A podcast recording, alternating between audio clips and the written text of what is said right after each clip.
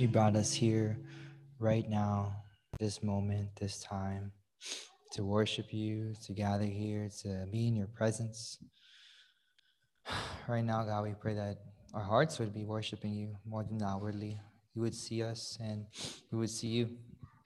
We pray that you would help us to receive you tonight, help us to see you tonight more clearly, to feel you more nearly, to see you, God, is all that we can ask. We pray that you would be that one thing that we look towards, that one thing that we need, that we ask for, that we love above all things. Nothing else is comes close to you. You're holy, you are set apart. And we pray that we would choose you. And we pray that you would help us. This word, would your Holy Spirit be here in this place? Would it dwell in each and every one of us? Would you show up? Would it make sense to us? the gospel makes sense because of you, Jesus. And we praise your name, Jesus Christ. Amen. Um, Paul's writing this letter to Timothy. Timothy is the elder that Paul left in charge of the church at Ephesus. Um, in our Acts study, we've talked about Ephesus a lot. We saw Paul arrive there in chapter 18, and he found the people very um, open to the gospel. Um, but God called him uh, away from the city. Uh, and while he was, he left still and there in the city while he was gone. And um, while he was gone, Apollos came in, and Priscilla and Aquila discipled Apollos, and they saw many people come to faith. Paul returns later, uh, and God does some miraculous things. And it says, like, even handkerchiefs um, that Paul had touched were like healing people. Um, we think chapter 19 of Acts that a riot breaks out in the city, and everybody's like going crazy, and they're trying to kill Paul and some others. Um, and then uh, we see in chapter 20, Returns briefly to the city and uh, says his final goodbye to the elders there. And they all cry together and they pray together before he goes. And right after that is when he goes back to Jerusalem and he's charged and eventually ends up in Rome. So he never makes it back to Ephesus, as far as we know. It was the last moment he was there. He does write them a letter later um, while he's while he's in prison and in the letter of Ephesians, this is the the the he wrote back to that church again. He starts off by saying how affectionate he is towards them. We saw that in Acts when they're praying together and they're weeping. Um, he reminds them that they're saved by God, by God's grace alone, and that they're saved from their sin. Uh, he points out that they're included in God's people and encourages them to be unified in Christ because they're all included in the same people of God um, he instructs uh, instructs him to persevere through suffering because he says in chapter three, um, this this great God is able to do far more abundantly than all we could ask or imagine. Right? Then he goes on to say that they should walk in love and demonstrate their faith in their lives, in their families, uh, and in their work. Um, and he ends the book by reminding them that the real enemy is not their persecutors or the corrupt city leaders, but their real enemy is Satan and the last thing he tells them to do uh, is to keep sharing the gospel and to pray for him as he's sharing the gospel in prison, right? So he writes this letter to the Ephesians, and a little bit later he writes a letter to Timothy himself. That's the one we're reading here. It's the end of his life at this point. Uh, he's been arrested. He's awaiting trial. He writes to Timothy. Um, he loves Timothy like a son. You can see at the beginning of this book. Uh, and he reminds Timothy in chapter one to stick to true doctrine, to rebuke those who are going off into all kinds of distractions. Uh, and he reminds him that, that his goal in leading this people is love. Uh, and he points out his own sinful past um, before he starts chapter two, um, where he says, I, am the chiefest of sinners.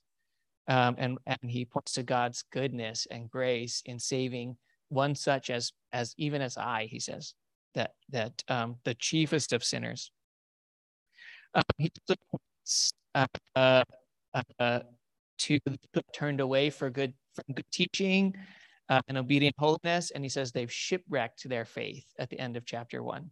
Right, so they because they've turned away from good doctrine, because they've turned away from obedient holiness, he says they've shipwrecked their faith. Um, he starts chapter two. Uh, so why why summarize like like nine chapters of the Bible before we jump into like seven verses? Um, I want I want us to remember these are real people living in a real city with real problems. Um, and all of these things that, that we saw in Acts and we see in Ephesians and the first chapter of Timothy, he's going to refer to in these seven verses, kind of like super rapid fire machine gun style. Uh, he knows these people. Paul knows these people. He loves them. He knows their city. He knows their problems very well. Uh, and he's reminding Timothy in this passage of all the things that he's said before in, in uh, Acts and in Ephesians. Uh, in light of all that context, what does he tell Timothy to do? Uh, first of all, he says, like Chris pointed out, first of all, in light of all this stuff, all this history and this context that we have together, um, first of all, I urge that supplications, prayers, intercessions, and thanksgiving be made for all people. Uh, when we pray, our heart should be for the good of everyone. And we pray for all people. Uh, at the end of chapter one, Paul tells Timothy, I urge you to wage the good warfare. Uh, and then he tells him, pray. Right? It, it's not we wage warfare by getting on Facebook and typing out our opinions. It's not that we wage warfare by uh, making sure certain people get to the right positions of power. We wage warfare by prayer, by prayer. And I want to notice a couple of things here. What does it say? He doesn't say pray for some people. He doesn't say pray for the people you agree with. He doesn't say pray for your friends. Um, he says pray for all people. Um, there's no such thing as us and them when we pray. There, there, we are. We'll. He talks about we're. There's only one mediator, right? We we pray for all people. So I, I as I was studying, I went into think, okay, like I, I was hoping, like, let's go to the Greek and see what all people means. What's Paul talking about when he says all people? It's two words, panton anthropon. Um, you don't need to remember that. I'm going to tell you what it means. It means all people. it means all humans. Anthropon is, a, is where we get the word anthropology, the study of humans, right?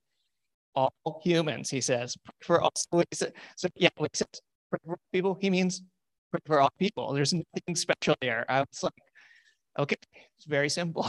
Just pray for all people, right?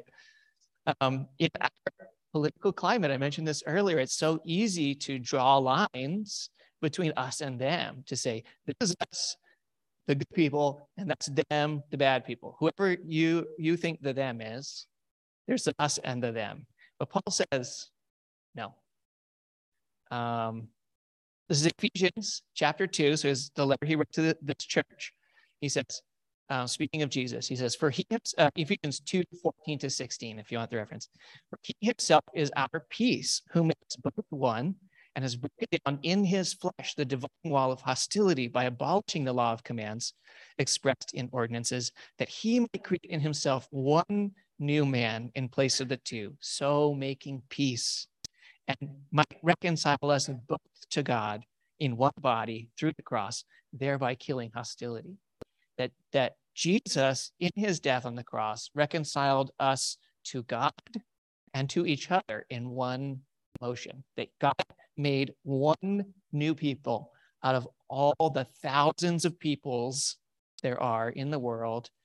He made one new people in Christ. This is Ephesus, remember. This, this is um, is saying we are making one new people here in your city. We are bringing about this new people. Jesus brought about this new people by, by tearing down this dividing wall.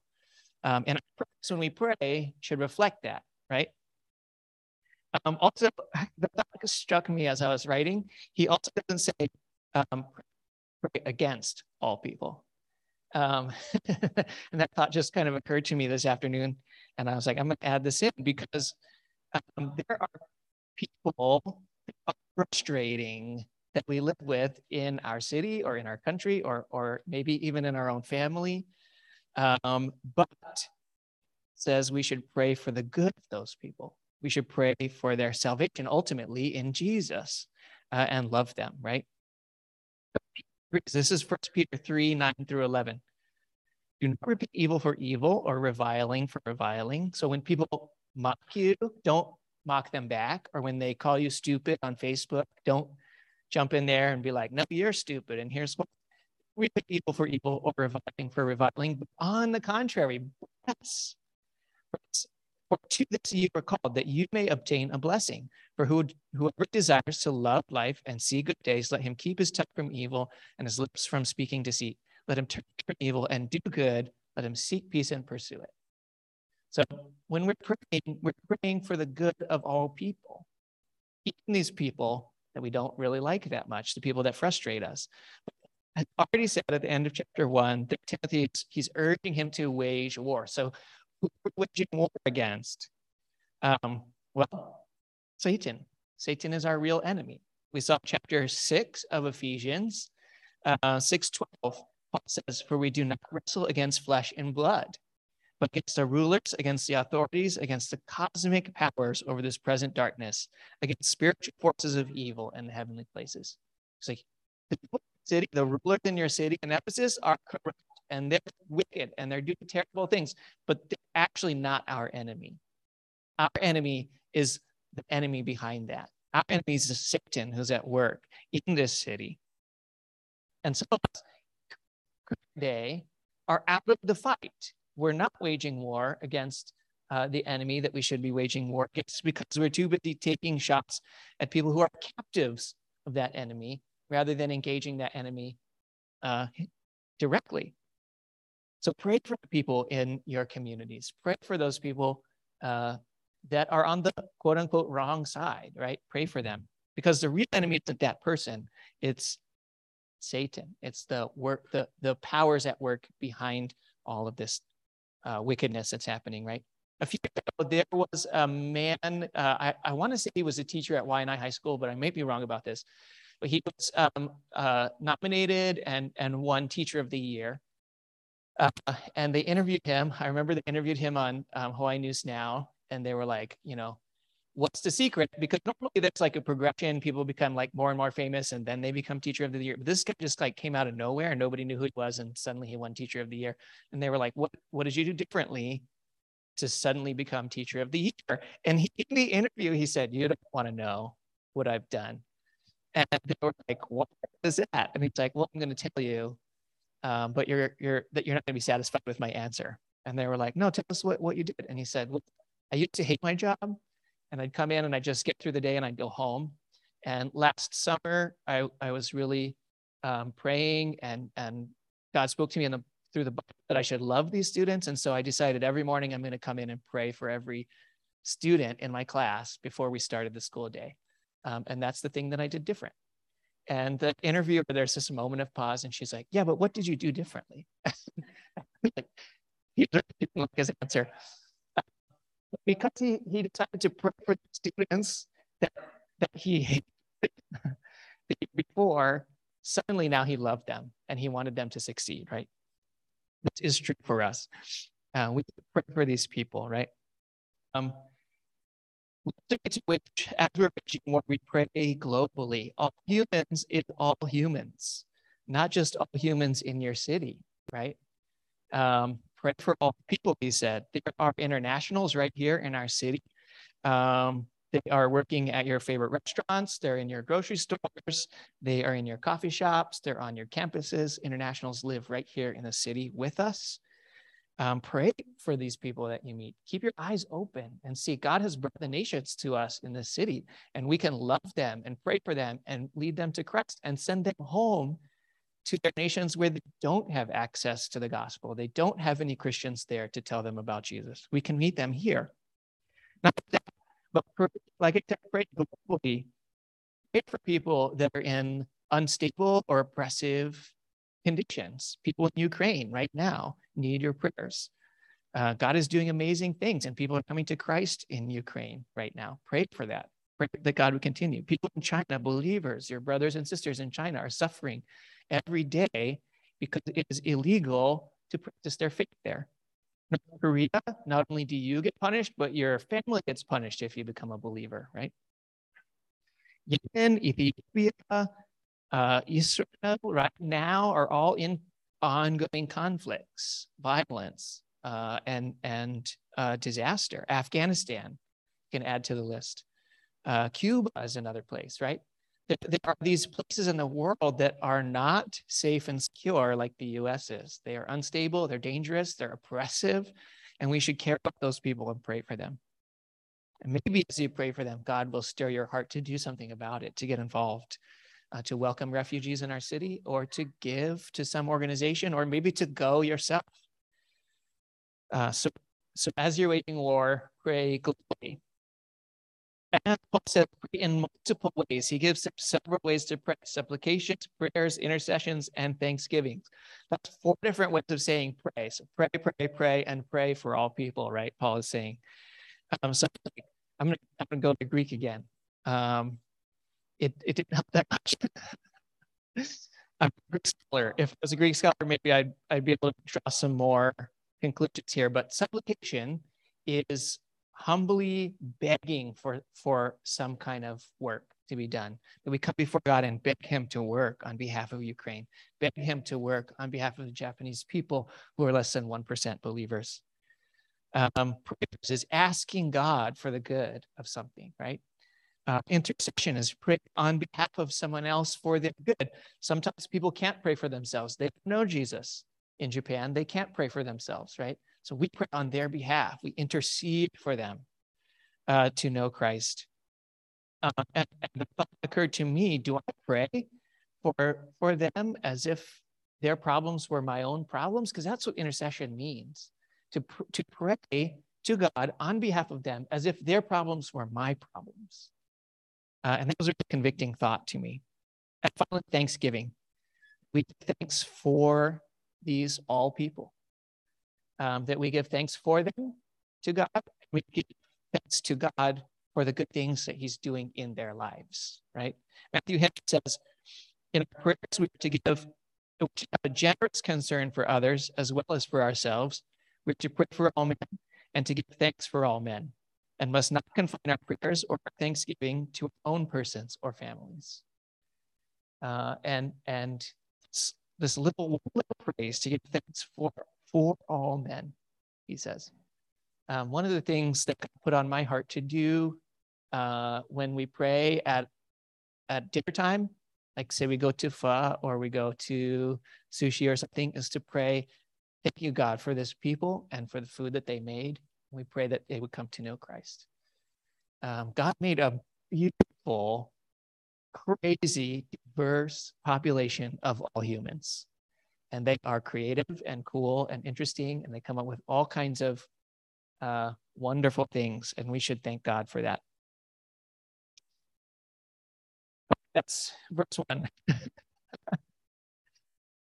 We're 12 and we've got one verse. I'll speak up, I promise. It, it gets faster. So all these prayers for people, and he says, kings and for all positions that we lead a peaceful, quiet life, godly and dignified in every way.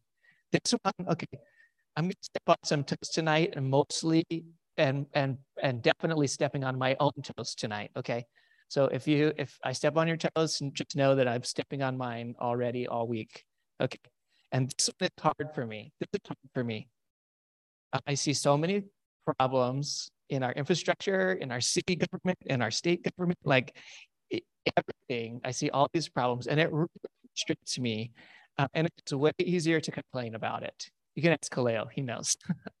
I go on rants. Um, Paul is saying, pray, pray for the leaders.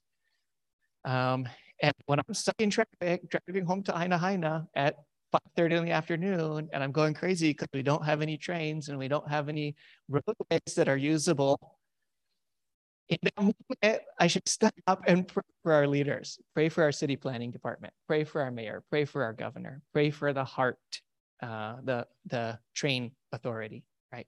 Pray for those things, that God would bring good and blessing to our city. What, what is the urges to pray for our city? I thought four reasons. There's probably more, but here's my four reasons. One, most of us are. So our first reason to pray for is for the same reason we pray for everybody, for them to know Jesus, for them to come to Christ. How cool would it be if we got to heaven and Governor Ige was there with us, be like, "Whoa, bro, what's up?" Right?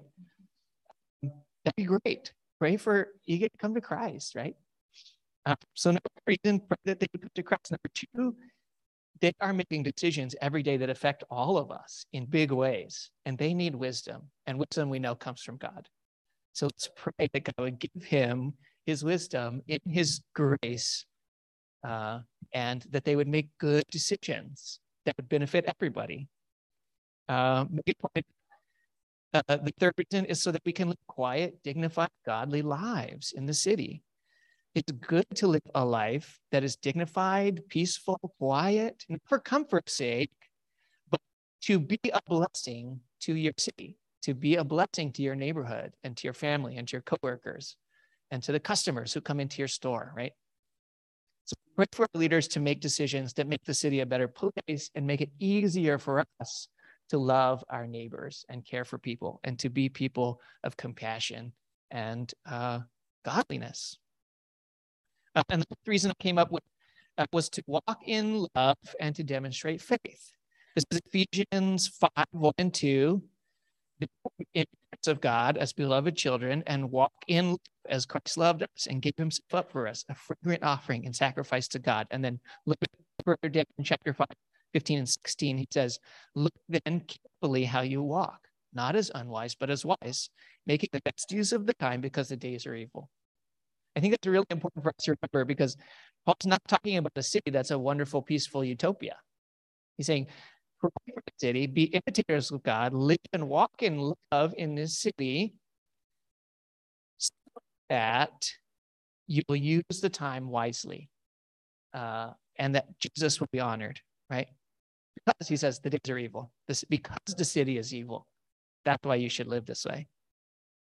Well, uh, what the world needed 2,000 years ago in the city of Ephesus is the same thing the world needs now, and that is a visible picture of God's love and peace demonstrated by this community of Jesus followers. That the, the people in our city are in conflict, and they need to see diverse people of all ages and ethnicities and economic backgrounds living together and loving each other in peace uh, and kindness. People need to see that. Um, and and I'm afraid that that Christians in America have become so known for what they're against, for protesting, for shouting at LGBT people, or for whatever, right? Rioting at the Capitol. And what tragedy that that people uh, intent on violence and disruption carried crosses that day. And, and now people are looking at that and saying, is that what it means to be a Christian? To, to be violent and to mean disruption? That's a tragedy. Paul, that's so contrary to what the Bible tells us how we should live, right? Paul is saying here, walk is unwise, but it's wise. Live peaceably, he says, in the city. Pray for people that we may live a peaceful and quiet life. A few years ago, Chick fil A got into trouble um, into trouble. They canceled because they were supporting uh, quote unquote anti LGBT uh, uh, organizations. It, it, it, turns out it was FCA and InterVarsity, which is like, that's definitely not an anti LGBT organization.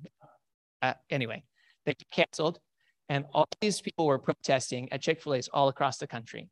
And Chick fil A is a family owned business, and the family that owns it are believers, right? And so the email went from the national office to all the franchise owners and said, This is how we're going to engage with the people who are protesting on our property. We're going to give them free glasses of ice water. We're going to give them uh, chicken sandwiches for free if they're hungry. And um, if they want to sit down because they're tired from standing up in the sun, then let them come into the to the to the restaurant and sit in the AC. And if you have extra umbrellas, take them out and put them out where the protesters are standing so they can protest in the shade seeing the world, right? It's what it means to live a quiet and peaceful life in a godly way in your city. When people are protesting you and slandering you, you're like, hey, would you get a chicken sandwich? It's a good one. It's the best. It's the best one, in fact. Here, guys, free chicken sandwich. Um, so four reasons I came with, but there could be more. I for leaders to be subject to the government, to do good and to seek the blessing of the city. In, in Romans 13, Paul tells us uh, that every authority in the government was placed there by God and exercises authority on his behalf. Jesus said something similar in Matthew 22 and in Mark 12 and in John 20. They come and they're like, Hey, Jesus, do we have to pay taxes? And he's like, Who's it on the coin? And they're like, Caesar. And then he says, Then give Caesar what's Caesar's, right? That we, we should be subject to the government uh, that, that is above us, not above God. Obviously, God is our, our highest uh, uh, authority in all cases. And when the government disagrees with God, then we follow God, right? But apart from that, Jesus and Paul and also Peter say, submit to the government. God put that government in place, right? This hit me too. Think about the governments these believers are commanded to submit to. Okay, so uh, Babylon, when the Israelites go to Babylon, um, the prophet is writing to them, and God tells them uh, uh, what to do while they're in Babylon. I think there were three possible reactions to a corrupt uh, government. Uh, one, we could fight for control. Two, we could retreat uh, and form kind of like monastic, you know, monasteries and, and become monks and just withdraw from society. Or the third way is to engage with the culture that we're in, engage in the society. Jeremiah 29, 10 through 13. This is what the Lord says. Okay, he's speaking to the Israelites who are about to be um, destroyed in Babylon and taken as slaves to Babylon. And this is what God tells them. For 70 years. Then I will come and do for you all the good things I have promised, and I will bring you home again. For plans I have for you, declares the Lord. They're plans for good and not for disaster, to give you a future and hope. In those days when you pray, I will listen. If you look wholeheartedly, you will find me. Before that, he says, when you get to the city, um, I thought I had it, I didn't put it in my notes here, but he says, when you get to the city, build gardens, marry there, bless the city, and pray for its welfare. So, God telling him, telling the Israelites, you're going to go back, you're going to be there for, for 70 years. That is not a good news, right? You're going to be slaves in Babylon for 70 years. And while you're there, build gardens. Bless your neighbors in that city. Pray for the benefit and the blessing uh, of this city. Is Babylon a good, a good government? no, it's most evil governments that ever existed. And, and rest of the Bible, the whole rest of the Bible, Babylon is used as the symbol for wickedness in the world, right? That every time God is it wants to represent wickedness in a big way, it's about Babylon, Babylon the Great, right? And yet, commands them in Jeremiah 29, bless the city, love the city, and pray for its welfare. Blows my mind how, how, how patient and kind God is uh, for for us and for the cities that we live in. Was it government? Killing people, and in fact, they killed people for fun. It was one of the things they did for fun, and yet the Paul commands the Romans in chapter 13 submit to this government because it's put there by God on this government. Ephesus, Paul was personally persecuted in this city in Ephesus, and he tells them to submit and to bless the city, right? Um, compared to those governments, as much as as much problems as governments have compared to the problems, it's a Sunday park, right? Like there were some crazy places, crazy evil governments. Um, and so it should be easier for us to love and bless our city uh, than it was for them. And God's command for us is to engage uh, in, in our culture and in our government with love. This is First Thessalonians 4 10 through 12. We urge you, brothers, to do this more and more and to aspire to live quietly, to mind your own business, and to work with your hands as we've instructed you, so that we may work really before outsiders and be dependent on no one. I love, I love that Paul says, mind your own business. Sometimes we're so worried about other people's business, we got our own stuff. This is like we're not taking care of, right? First, uh, First Peter, um, he writes it this way: "Zealous for what's good, But if you should suffer for righteousness' sake, you will be blessed. Have no fear of them, not troubled, but your hearts on Christ the Lord is holy, always being prepared to make a defense to anyone who asks you for a reason for the hope that is in you, yet do it with gentleness and respect, having a good conscience, so that when you're slandered, those who your good behavior in Christ may be put to shame. For it's better to be suffered for doing good, if it should be God's will, than for doing evil. That Peter is saying, listen, if you suffer, it's good. You're suffering for Jesus. Don't suffer for doing dumb things, he says. But instead, if you suffer for righteousness, then you'll be rewarded.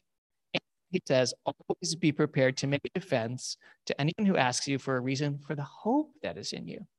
Yet, he says, because we definitely need to hear this, he says, do it with gentleness and respect, right? It's like, it's like God, we would need. And he did.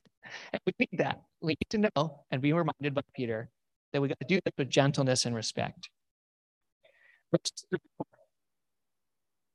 This is good and it is pleasing in the sight of God our Savior, who desires all people to be saved and come to a knowledge of truth. What is our motivation for praying and loving the city that we're in? It's it's because God is pleased when our hearts align with his heart for all people, right? biggest concern should not be getting people into office, but getting people into heaven. God cares more about our leading people to a saving knowledge of Jesus than our personal uh, political goals or economic goals or whatever, whatever, whatever. Um, in fact, God wants that same all people from verse one to be saved. There are literally hundreds of verses through every single book of the Bible that point to God's goal to save ev- people from every ethnic group. Literally, every single Bible has uh, a mention of God's heart for all nations, every single book. Uh, and and it is pleasing to him when we get on board with that. We are most on target when we're praying and working towards that goal.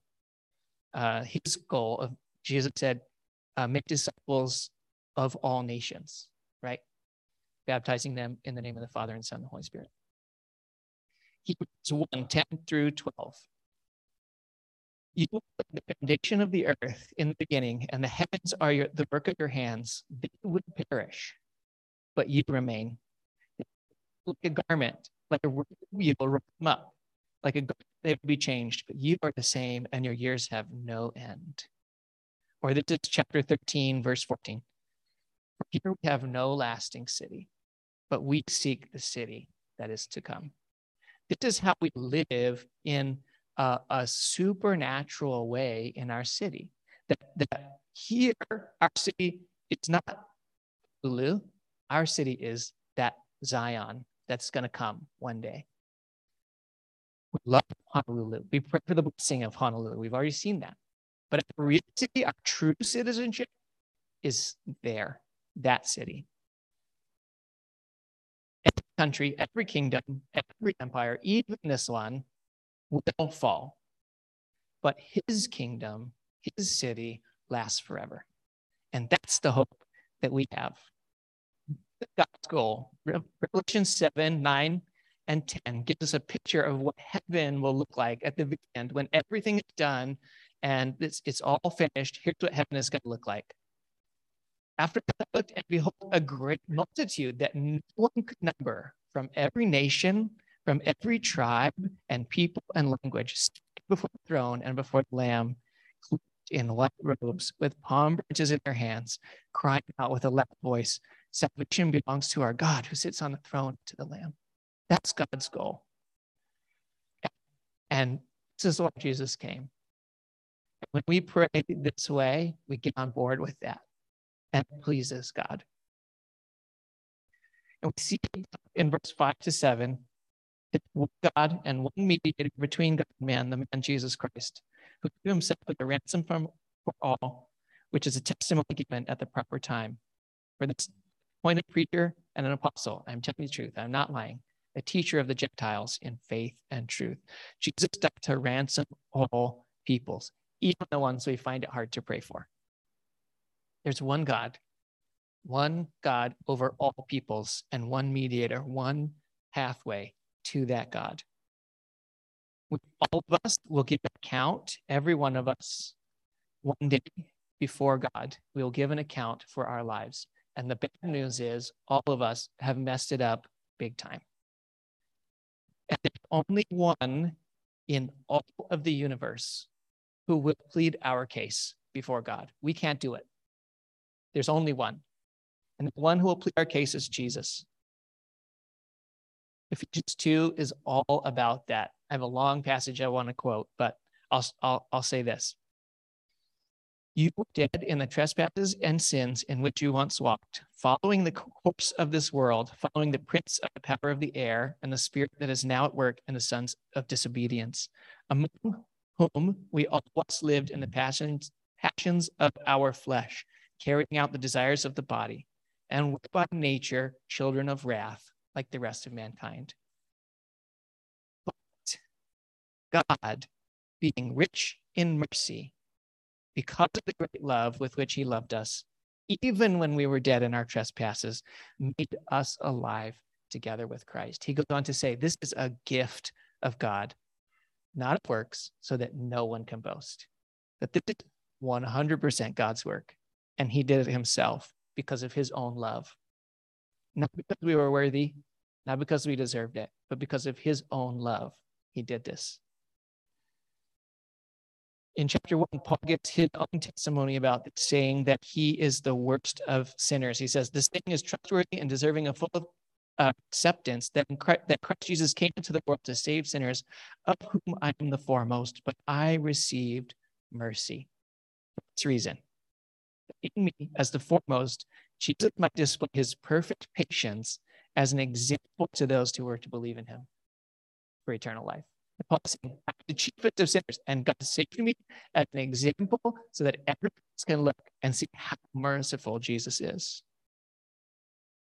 In chapter 4 of Ephesians, uh, he tells them uh, the very end, the very last thing that he tells them is this pray at all times in the Spirit with all prayer and supplication. To that end, keep alert with all perseverance, making supplication for all the saints and also for me Words may be given to me and opening my mouth boldly to proclaim the mystery of the gospel, for which I'm ambassador in chains.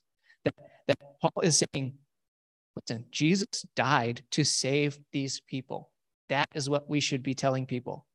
We are all saved and included in God's people because there's only one way to God. And through Jesus, we become one new people. And he said, as I'm in chains, as I'm about to go to Rome and die in Rome, Pray for me that I'll be bold to share the gospel even there in that city. That should be our goal as well as we're praying. Uh, so, of this teaching that Paul gives them to pray, um, in verse 8, he says, I desire that in every place that men should pray, lifting holy hands without anger or quarreling. Pray in unity. That's the result of all this that, that he just taught to them he reminded Timothy the result is that everybody should pray together in unity. So my challenge for us tonight. It's real simple. Pray. That's it. The end. No. Um, let, let prayer be our first response. It is so easy for me. I have I have 15, 16 years of ministry experience now. And it is so easy for me to come against a problem and just jump jump right to it. Oh, well, this this will this is a solution to that. Here's going to work in this situation. Here's how to do this. Here's some advice for you. Yep, come to me with this question. Here's what the Bible says. Okay, go. Um, and that is a conviction to me. My response should be, let's pray real quick. Let's pray about this problem, and then let's see where God leads us. Um, I should be on my own experience. I should be relying first on God. That comes through prayer. So pray. That's that's my challenge to us tonight. Pray. Um, and I have I have two things. One, maybe uh, some of us, and I'm putting myself in this first category here. Some of us have been putting our hope in the government to fix problems or in the city's infrastructure to solve problems. My challenge to myself and to anyone else in this category tonight is to remember that, that this empire is temporary. This empire will fall. but his empire will not. His kingdom is forever. So let's pray for this blessing, pray for the blessing of this city, pray for our leaders, pray for our politicians that they would make wise and godly choices, but do not hope in them. Let's not put our hope in this city. Let's not put our hope in the president. Let's put hope in Jesus, in Christ alone, right? That's for me tonight. You just get to listen. Maybe prayers have been a little smaller than, than what God would want. Um, expand your prayers to include all people, uh, even the ones that are hard to pray for. Pray for your neighbors and coworkers instead of complaining about them. Um, and, and pray for them diligently uh, and ask God for opportunities to share the gospel. My um, this is for free. I was planning on doing this for free. Tool that I teach for my discipleship guys is to pray for Bob, B-O-B, pray for Bob. Uh, burden for the lost, opportunities to share the gospel, boldness to proclaim the gospel of Jesus. Burden, opportunities, boldness. Pray for Bob, for families, for your uh, neighbors, for your coworkers, especially the annoying ones. Um, pray for Bob for them.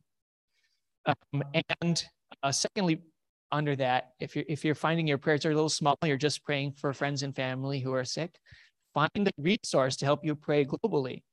Voice of the Martyrs uh, has a publication that comes out once a month, and they talk about people who are in these countries that are suffering for Jesus, and that will will will expand your heart in a way I can't describe. When you when you read these stories about our brothers and sisters who are singing praises as they're being marched up to firing squads that will that will expand your heart. And and it's just this is reality. Um, in this week, the last 300 years we've had this weird um, privilege as christians. That is not the normal way that christians have lived for 2000 years or even right now in the world. We are so weird as American Christians that we are comfortable and and uh, safe.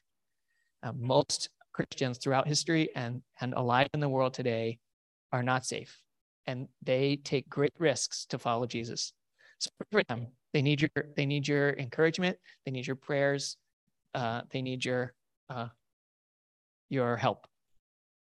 Uh, the Joshua Project has an app. I forgot the name of the app, um, but uh, it, you can actually set it to set, set an alert and it'll come up once a day and tell you here's the here's the people group in the world the unreached people group in the world that everybody's praying for today. So you can click on the notification and press the little button that says i'm praying and they give you a list of things to pray for for that people to come to know jesus.